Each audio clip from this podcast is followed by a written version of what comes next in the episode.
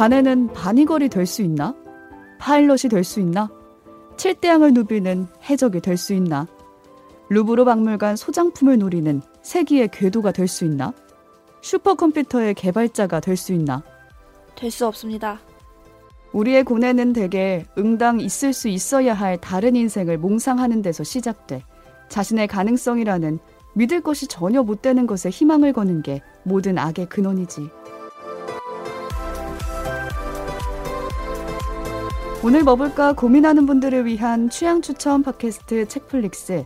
오늘은 모리미 도미히코의 소설 다다미 넉장반 세계 일주 속 한 구절로 시작합니다.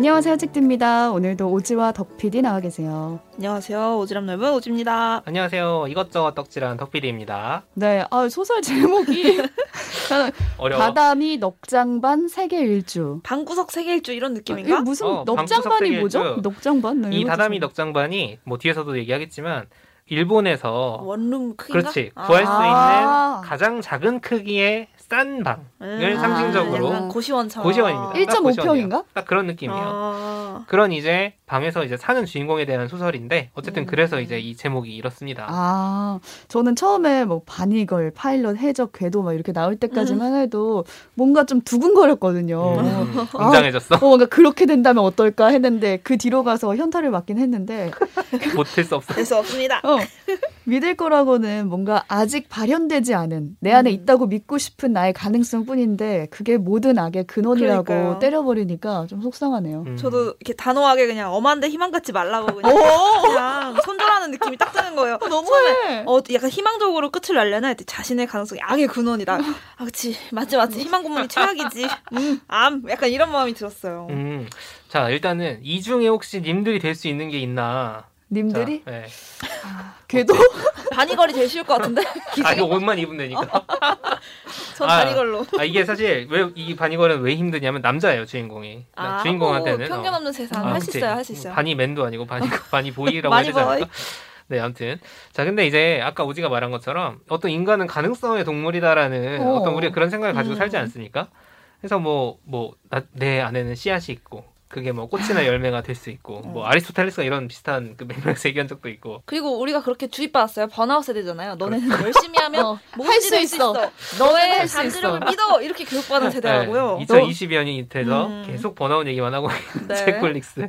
아무튼 오지가 말한 대로 이 너무 팩트 폭력인가 음. 남아있는 일말의 가능성을 악의 근원이라고 해버리니 하는데 오늘 작품 소개를 다 들으시면 이게 그렇게 매정하기만 한 얘기는 아니다. 어. 라는 점을 느끼실 수 있을 것 같아요. 과연. 네, 그래서 뭐 어제 소개한 것처럼 이번 주 책플릭스는 긴 휴학을 마치고 학교로 돌아가는 청취자가 보내주신 사연에 대해서 음. 그런 음. 새로운 환경에 적응할 때 도움이 되는 용기를 줄 수 있는 작품을 처방하는 시간인데 네. 제가 들고 온 작품이 이겁니다. 네, 그럼 음. 공지사항부터 저희가 전해드리고요. 덕PD가 준비한 다다미 넉장반 세계 일주 이야기 들어보겠습니다. 네, 책플릭스는 청취자 여러분들의 댓글 기다리고 있습니다.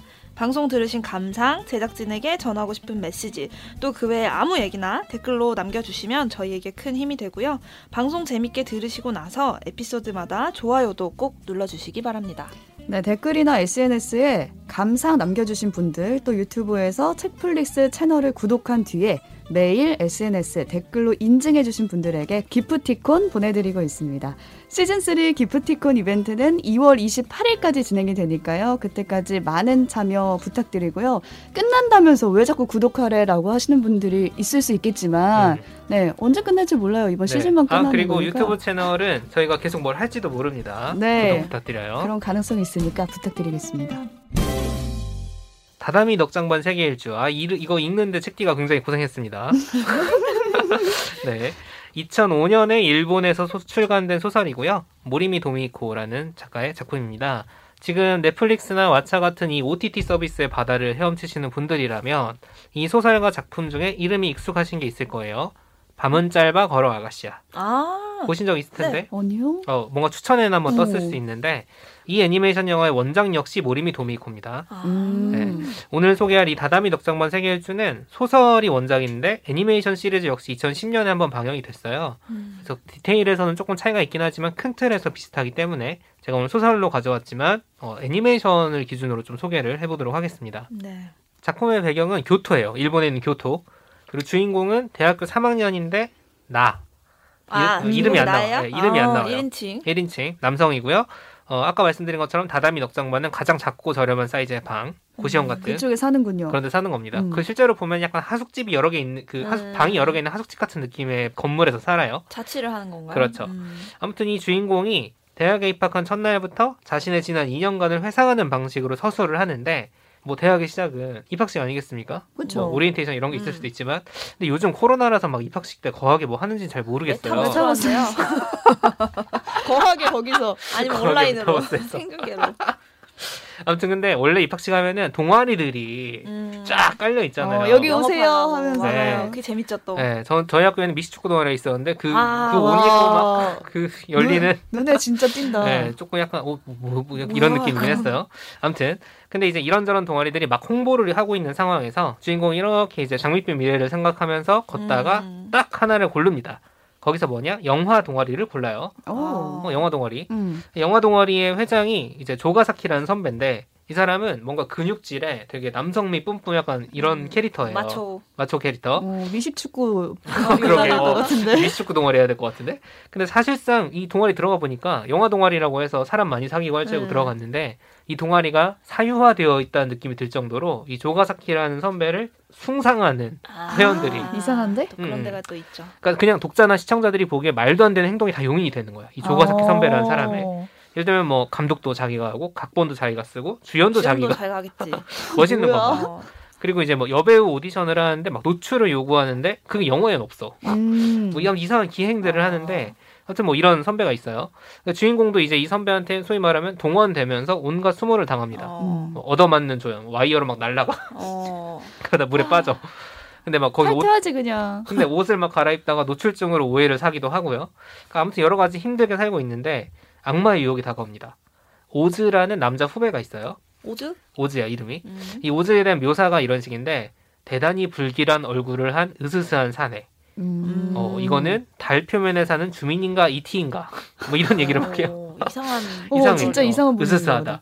그러니까 밤길에 마주치면은 10명 중에 8명은 요괴로 착각하고 나머지 2명은 요괴라고 납득한다. 그 대학 그 대학 대학생인 건 맞는 거죠? 네, 맞아요. 후배, 후배. 사람은 사람인 거지. 예, 이 사람이 딱 등장을 하는데 이 오즈와 만남의 순간에서 항상 주인공은 내가 오즈를 만나지 않았다면 인생이 나아졌을 것이다. 이런 얘기를 막할 오. 정도로 어쨌든 지금 회고하는 상황이니까 음. 그렇습니다. 아무튼 이 오즈가 뭐라고 유혹을 하냐? 이 조거사키라는 선배는 내실이 없는 사람이다. 네. 이런 사람이 동화를 이끌면 안 된다라고 이제 주인공을 꼬드기는 거예요. 음. 그러면서 너랑 나랑 새로운 영화를 많이 만들어 보자. 쿠데타. 네, 음. 그런 느낌을 그 주면서 이제 제안을 하는 거죠. 그러니까 주인공이랑 오즈가 그래서 뚝딱딱 지들끼리 영화를 만들어요. 어. 만드는데 뭐 모름지기 영화란 이러면서 막 약간 예술 영화스러운 어. 접근을 한다거나 하다 보니까 인기가 있겠어요? 안 보죠. 안 보죠. 쿠데타 실패? 그러니까 어. 조가사키가 만든 영화는 막 액션, 어. 뭐 아. 영웅 약간 이런 거거든. 그러니까 좀 비교가 안 되는 거죠. 인기가 없는 거죠. 쉽게 말해서. 그래서 오히려 찐따 취급을 받아요. 네. 그리고 당연히 평판도 더 안 좋아지겠죠. 조가사키 선배에 비해서는. 그러던 차에 이 오즈가 음침한 사람이잖아요. 조가사키의 성적표를 어디서 구해온 거야. 음. 어디서 그랬어? 그러니까 어. 근데 세상에 보니까 C랑 D 투성이야. 어. 그러니까 알고 보니 이 사람이 선배 선배 선배 선배인데 학점 졸업 요건이 안 돼서 어. 8년째 학교를 다니고 그냥 있다. 장, 장수생, 장수생 아니고 그쵸. 파적. 또 했네. 약간 그쵸. 다음 그런 학기. 또 했네. 또 했네. 그래서 선배야. 그래서 선배야. 짱 선배. 어, 난 그렇게 다니진 않았어. 아무튼 그 여기에다가 또 뭘 알게 되냐면 이 사람의 어떤 성적인 취향 페티시 같은 게 있는데 그 약간 뭐 통칭 변태다 약간 이런 거예요. 어. 이런 걸 알게 되면서 주인공이랑 오즈가 저놈의 실체를 까- 폭로하고 말리라 어. 네, 결심을 합니다. 그래서 거의 스토킹 수준으로 이 조가사키 폭로 비디오를 만들어요. 근데 이게 변태 같은데? 어 이상해. 그치. 근데 이제 디스패치 있잖아요. 디스패치. 그 수준을 넘어서 집에 몰래 들어가고 범죄 영역으로. 범죄 영역까지 가는 거죠. 어찌어찌 해가지고 근데 이제 최종 결과물 짠 하고 만들어서 이제 언제 공개를 하느냐. 이 조가사키가 새로운 작품을 공개하는 시사회 때 아, 절정에서 떨어뜨리겠다. 필름을 바꿔치기 아, 하려고. 아. 그 계획을 세운 겁니다. 근데 주인공이 이 결전의 시점에 어, 주저하게 되는데 그 이유가 뭐냐? 아카시라는 여자 후배가 있습니다. 그 동아리에. 네, 그 동아리에. 이 여자 후배 아카시는 주인공이랑 막 밀도 있는 교류가 있는 걸로 나오진 않아요. 음. 근데 이제 주인공이 만든 영화에 대해서 좀 긍정적인 평가를 음. 해준다거나 어, 조가사키가 만든 영화에 대해 불만을 가지고 있다는 점에서 교집합은 좀 있었던 음. 정도? 근데 이제 이 아카시는 똑부러지고 쿨한 캐릭터야. 음. 그래서 막 로맨스가 피어나고 이러진 않아요. 지금 주인공 성격 보면 알겠지만 로맨스물에 어울리는 그 상황도 어, 아니고요. 음. 근데 어쨌든 주인공이 이 아카시에 대해 호감을 가지고 있는 건 분명한 거야. 근데 이 아카시가 이 조가사키 영화에 참여를 했고 아. 스텝으로 그리고 시사회에도 와 있는 거야. 음. 뭔가 그러다- 실망시키고 싶지 않아요. 그렇죠. 안 되지. 네. 그러다 보니까 주인공은 아 여기서 그만둘까? 라는 음. 생각을 하는 겁니다. 근데 옆에서 오즈가 영화인의 긍진 어디 가냐? 영화인? 라고 하면서 결국 이 폭로 다큐를 틀어버려요. 어, 어떻게 아. 됐어요? 자, 그 다음에 어떻게 됐을까? 이제 어쨌든 숭상하는 선배잖아요. 사람들은 처음에 놀라기도 하지만 이게 다 조작된 거다라고 하면서 이 어. 주인공을 어, 사냥을 하기 시작합니다. 말 그대로 사냥이네요. 네, 사냥이요. 도망자 신세가 되는 거죠. 하수집에 이제 도망가 있는데 어 그러면 이제 생각을 해보는 거예요. 그 아카시와 나눴던 좀 멀쩡한 대화들이나 감정의 교류가 있었던 장면들 생각을 해보면서 왜 어쩌다 여기까지 왔지? 음. 라고 생각을 막 하는 거예요. 그 파국에 어떤 여러 가지 고비 고비들이 있었는데 그때마다 이제 어떤 잘못된 선택들을 했던 거죠. 그러면서 돌리고 돌리고 돌리다가 아, 내가 영화 동아리가 아니라 다른 동아리를 들었다면 어땠을까 이런 후회에 휩싸이면서 에피소드 하나가 끝나요. 근데 여기까지 들으면 뭐 그냥 칙칙한 청춘물인가 음. 싶잖아요. 좀 특별한 느낌은 안 들지 않습니까? 찐따의 이게- 슬픈 이야기. 치아 어. 약간 이런. 어, 근데 이 작품의 특징이 뭐냐면 에피소드 마지막 부분에 내가 다른 동아리를 들었더라면이라고 후회한 딱 그 순간에 어. 거대한 시계탑이 등장합니다. 아 인생 극장이네. 그렇죠. 아, 시계가 반대로. 돌아요? 네. 나 돌아갈래. 돌아가는 따란 따란 BGM 깔아주세요. 어. 좀 다른 BGM 아무튼 뭐가 어. 나와요. 그래서 한 에피소드가 끝나고 그 다음 에피소드에서는 그 동아리를 동아리를. 고르는 순간에서 다시 시작을 하는 거예요. 아 물론 이제 서술은 전개가 어. 다른데 어쨌든 이렇게 동아리를 여러 개 고를 수 있는 상황을 던져주는 거죠. 음. 근데 이거는 시간 여행물은 아니에요. 왜냐하면 음. 기억을 가지고 돌아가는 게 아니거든요. 소위 말하면 육성 게임 같은 거, 육성 그렇죠. 시뮬레이션 분기가 게임 같은 있어. 거죠. 어, 분기가 있어가지고 이걸 골랐다면 이걸 골랐다면 음. 이걸 골랐다면 이렇게 보여주는 거죠. 어, 책에는 총 4개의 에피소드가 담겨 있어요. 그러니까 네, 네 번의 분기점이 있는 거죠. 음, 동아리 네 개를 해보겠네. 그렇죠. 애니메이션에는 11개가 있는데 어, 더 많아졌네. 근데 이제 여기서는 이제 좀 쪼개놨어요. 왜냐면 20분 안에 담아야 되니까 아. 뭐한 에피소드에 있던 걸 두세 개로 쪼개놓기도 하고 뭐 다른 방식을 하기도 하고 어쨌든 그런데 어, 애니메이션이 아무래도 보기 좀 편하신 것 같아서 제가 애니메이션 기준으로 설명을 해드렸고요. 이 주인공이 경험한 동아리가 뭐뭐가 있냐? 테니스 동아리, 영화 동아리, 자전거 동아리, 소프트볼 동아리, 영어 회화 동아리. 어. 동아리는 아니지만 대학의 비밀 조직 같은 게 있어. 어. 그리고 뭐 아니면 특이한 선배의 수제자로 들어간다거나. 어. 해볼 거 다 해보네요. 유사 그렇지. 동아리까지. 그렇죠. 어. 여러 개의 선택지를 주고 각각의 경우에 어떤 삶을 살았을지를 계속 반복해서 보여주는 구성이에요. 음. 그게 되게 재밌는 포인트였어요.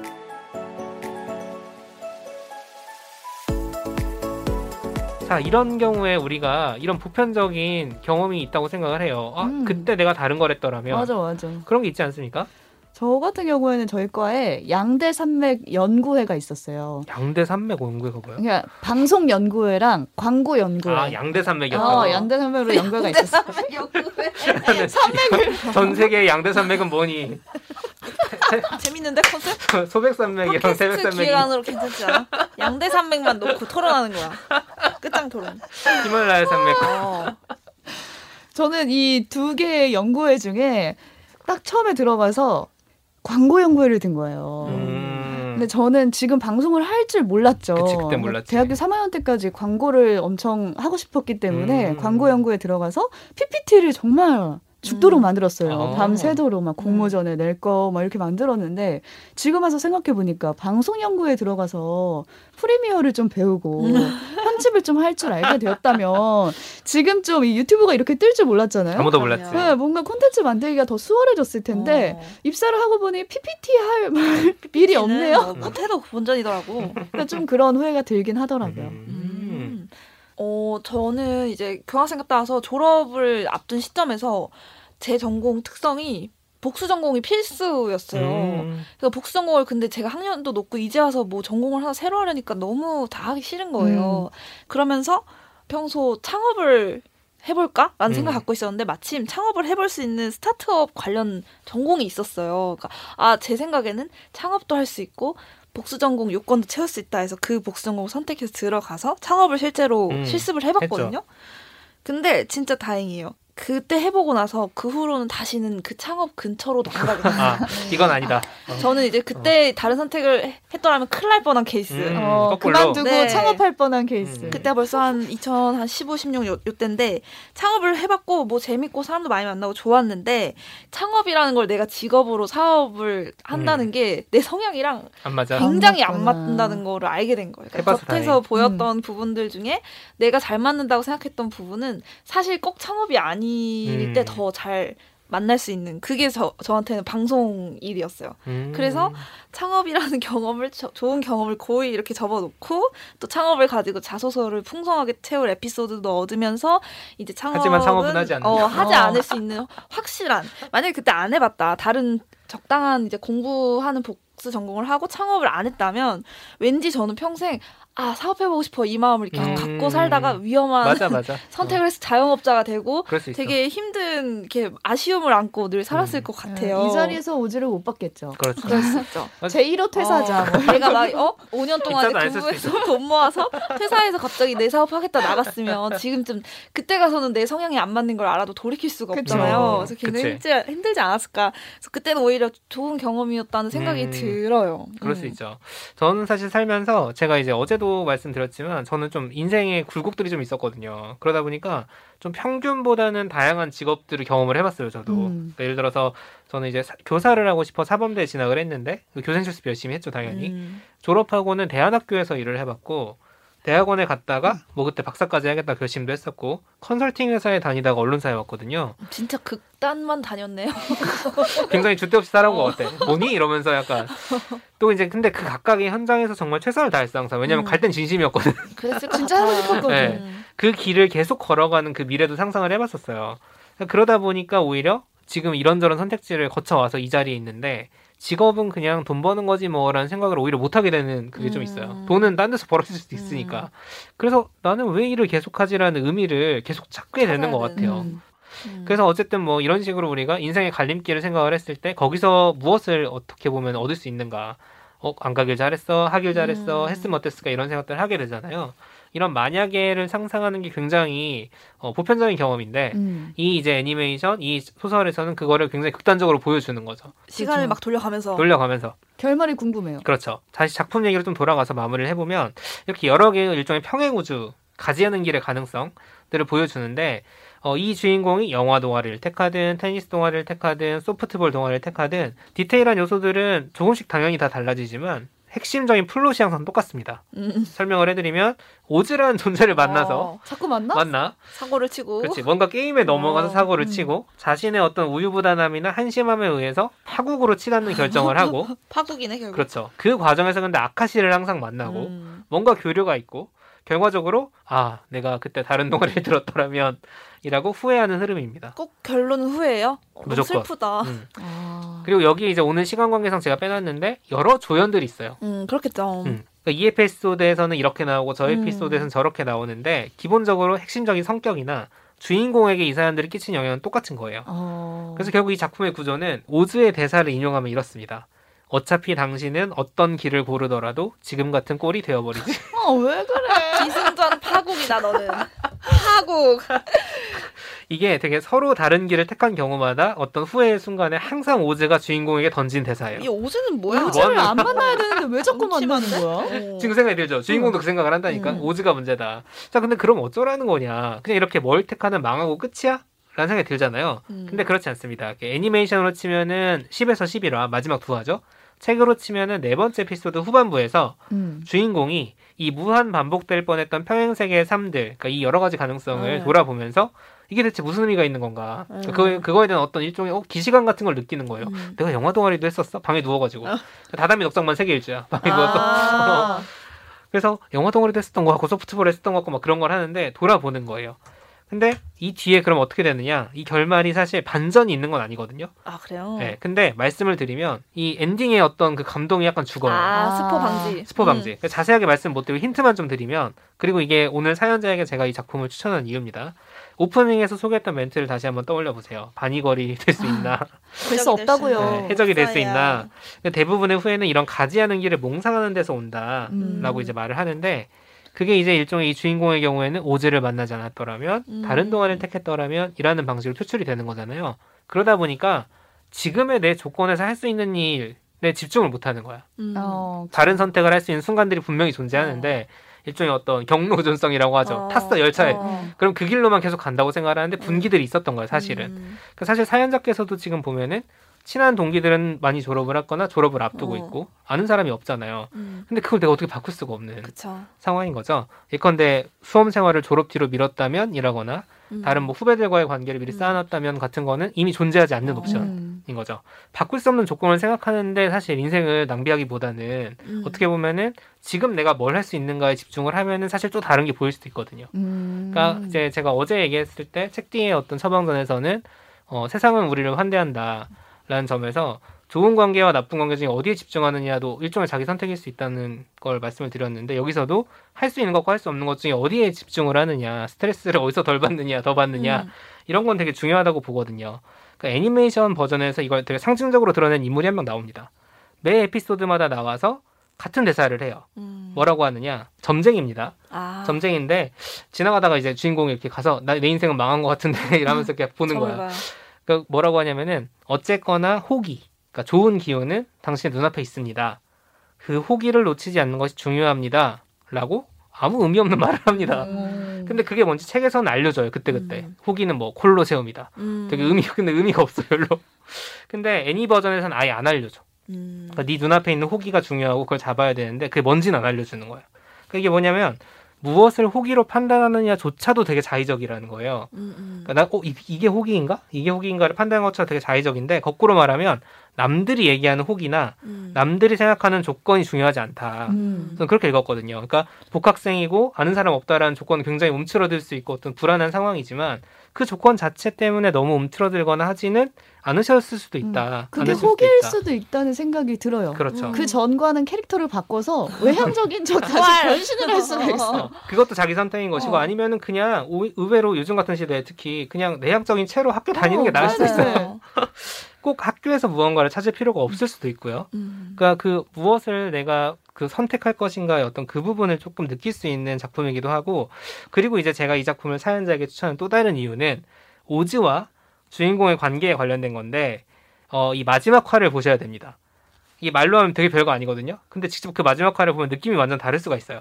그래서 시간이 되신다면은 어, 이제 지금 2월 말이니까 복학을 하셔야 되는 상황인데 빠르게 전에 빠르게, 빠르게. 정주행을. 그렇죠. 작품을 한번 찾아보시길 추천을 드리고요. 문제는 뭐냐?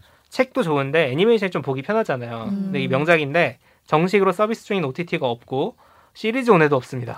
그럼 어디서 봐요? 어, 그쵸. 좋아요. 그래서 이제 그 책으로 저는 이제 오늘 그래서 일단 공식적으로는 책으로 소개를 해드렸고 어. 애니메이션이 보고 싶다 하시는 분들은 포털 사이트 다음에서 검색을 한번 해보세요. 제목 그대로 무슨 뭐- 무슨 말인지 아실 거라고 생각합니다. 여기까지 더 붙이지 않겠습니다.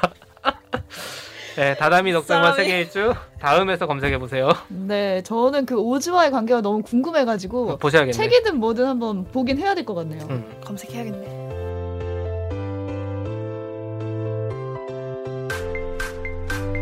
오늘 뭐 먹을까 고민하는 분들을 위한 취향 추천 팟캐스트 책플릭스. 지금까지 다다미 넉장반 세계일주에 대한 이야기 나눠봤습니다. 오늘 방송 어떻게 들으셨는지 댓글 남겨주시고요. 이번 주에 뭐 봤지? 오늘은 저와 오지가 재밌게 본 작품을 좀 소개해드리도록 하겠습니다. 네. 저 같은 경우에는 Back to the Books라는 2019년도 JTBC 다큐를 보고 왔어요. 음. 사부작인데 지금 TVING에서 볼 수가 있습니다. 중국, 프랑스, 일본, 우리나라 이렇게 사부작인데 각국에서 수십 년 동안 운영된 서점을 좀 찾아서 보여줘요. 근데 제 개인적으로는 파리 편이 인상적이었거든요. 20세기부터 이어져 온 서점이 있대요, 거기에. 20세기? 그럼 네. 벌써 100년도 넘은 거네요. 헤밍웨이가 찾았을 정도로 근데 그 뒤에 주인이 바뀌고 뭐 한 번 이사를 하기는 했지만 어쨌든 Shakespeare and Company라는 서점은 20세기부터 이어져 온 음. 서점인 거죠. 음.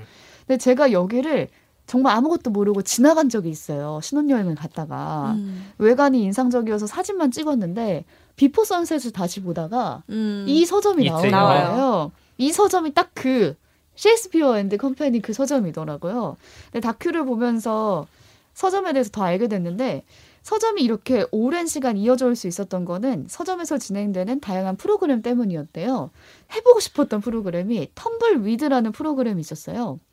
지금의 서점주의 아버지가 운영할 때부터 만든 건데 글을 쓰고 책을 좋아하는 사람이라면 서점 위에 집이 있거든요. 오. 거기 그냥 무료로 거주하게 해주는 아, 거예요. 왜 무료지? 돈 받아도 잘 될 것 같은데. 그치? 그냥 그 서점 위에 거주한다는 것만으로도 네. 되게 신날 것 특별한 경험일 같은데. 것 같은데. 근데 무료로 거주하게 해주면서 어느 정도의 서점 일을 돕긴 해야 돼요. 음. 근데 그 대신 그 집은 무료로 사용하고 남는 시간에 책을 읽고 마음껏 글을 쓰고 음, working holiday네. 오. 할수 있는 거죠. 어, 책디가 너무 잘 어울리는 휴가예요. 어, 해보고 싶은 아무나 안 될 것 같지만 지금 서점주가 어렸을 때 아버지가 이런 말을 했대요. 너는 외동이지만 전 세계에 너의 식구들이 있다. 근데 그렇게 시작된 Tumbleweed가 딸이 그대로 이어받아서 지금까지 진행해 오고 있다 라고 하더라고요. 그래서 이 다큐에서는 서점이 책을 구매하는 곳을 넘어서 책을 매개로 정말 어디까지 할수 음. 있는지를 좀 잘 보여주는 다큐여서 책을 사랑하는 분들이라면 그 딱 책이라는 거 내용뿐만 아니라 음. 책을 딱 좋아하는 사람들이라면 좀 재밌게 보실 수 있을 것 같아요. 그러게요. 책을 매개로 해서 그런 일들이 벌어진다는 게 음. 흥미롭네요. 오지는 어떤 거 맞나요? 제가 권해드리는 건데 나만 안 봤어 이 작품 이라는 음. 프로젝트를 해보시길 여러분들에게 권해드리는데 되게 사람들이 다 얘기하는데 나만 안본 음, 음. 그런 작품들을 제가 시간 날 때마다 보려고 노력하거든요. 음. 음, 그런 거 많아요. 어디 가서 어 이거 안 봤다 말하기 약간 창피해서. 본 척하는데 사실 난 안 본 그런 게 음. 누구나 하나씩은 있거든요. 음, 지금 우리 학교는 안 봤어. 아 아니 그런 거 말고 약간 진짜 명작 약간 명작? 저 같은 음, 경우는 바람과 함께 사라지다 뭐 이런 거. 예를 들면 그런 거저안 같은 봤어요. 경우도 최근에 그런 작품들로 본 게 교양 없다니까. 서로 서로 그러니까 이래서 서로- 안 된다고. 서로 다안 돼. 서로 다. 그럼요. 다 그 어디 가면 다 이제 다 본 듯하지만 아무도 안 봤을 수도 있는. 그렇지. 저한테는 그런 작품 몇 개 있었는데 그 중에 하나 최근에 본 게 Fight Club이라는 작품이에요. 아 Fight Club 이제 봤어? 그러니까 이런 이게 이런 반응이 나오는 야. 게 정상이니까 누구나 찾아보세요. 음. 내가 이걸 안 봤네. 그래서 음. 어디 가서 나 이거 안 봤어 하면 저희 남편이 얼마 전에 해리포터 시리즈를 처음 봤거든요. 아. 어. 이걸 안 봤어? 약간 음, 이러는 게 다 있습니다.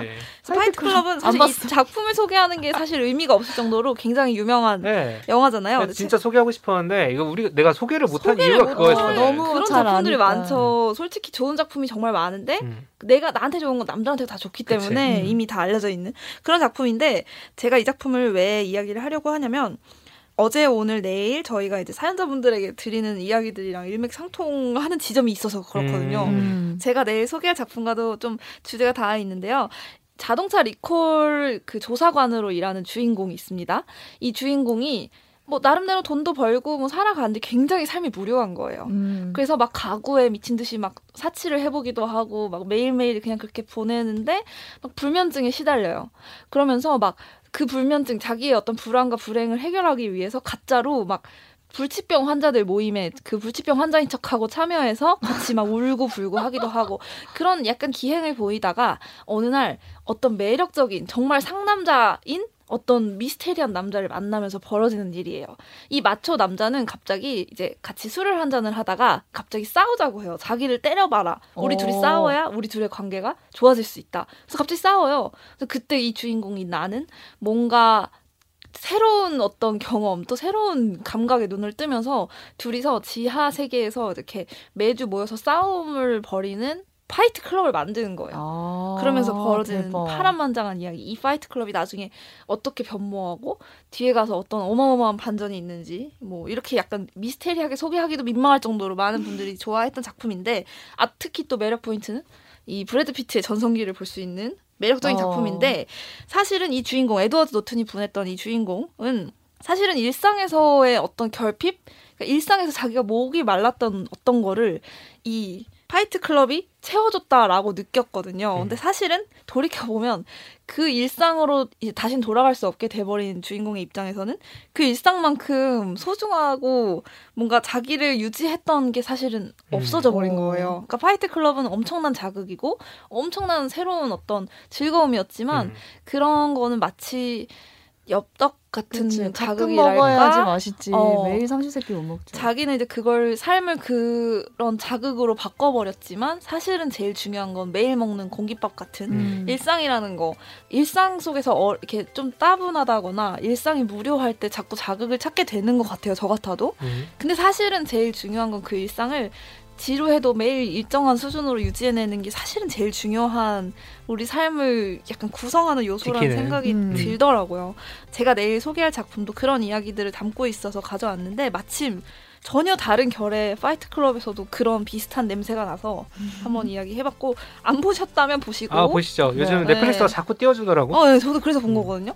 또 이 파이트 클럽 아니더라도 이 우리 복학을 앞두고 조금이라도 시간이 있을 때 나만 안 봤어 이 작품 음. 프로젝트를 해보시기 바랍니다. 저만 안 봤네요. 음. 저도 파이트 봐. 클럽 가서 이런 작품들이 있어요. 다 찾아보세요. 오늘 방송은 여기서 마치고요. 저희는 내일 오지가 준비한 처방전과 함께 돌아오겠습니다. 고맙습니다 감사합니다. 감사합니다.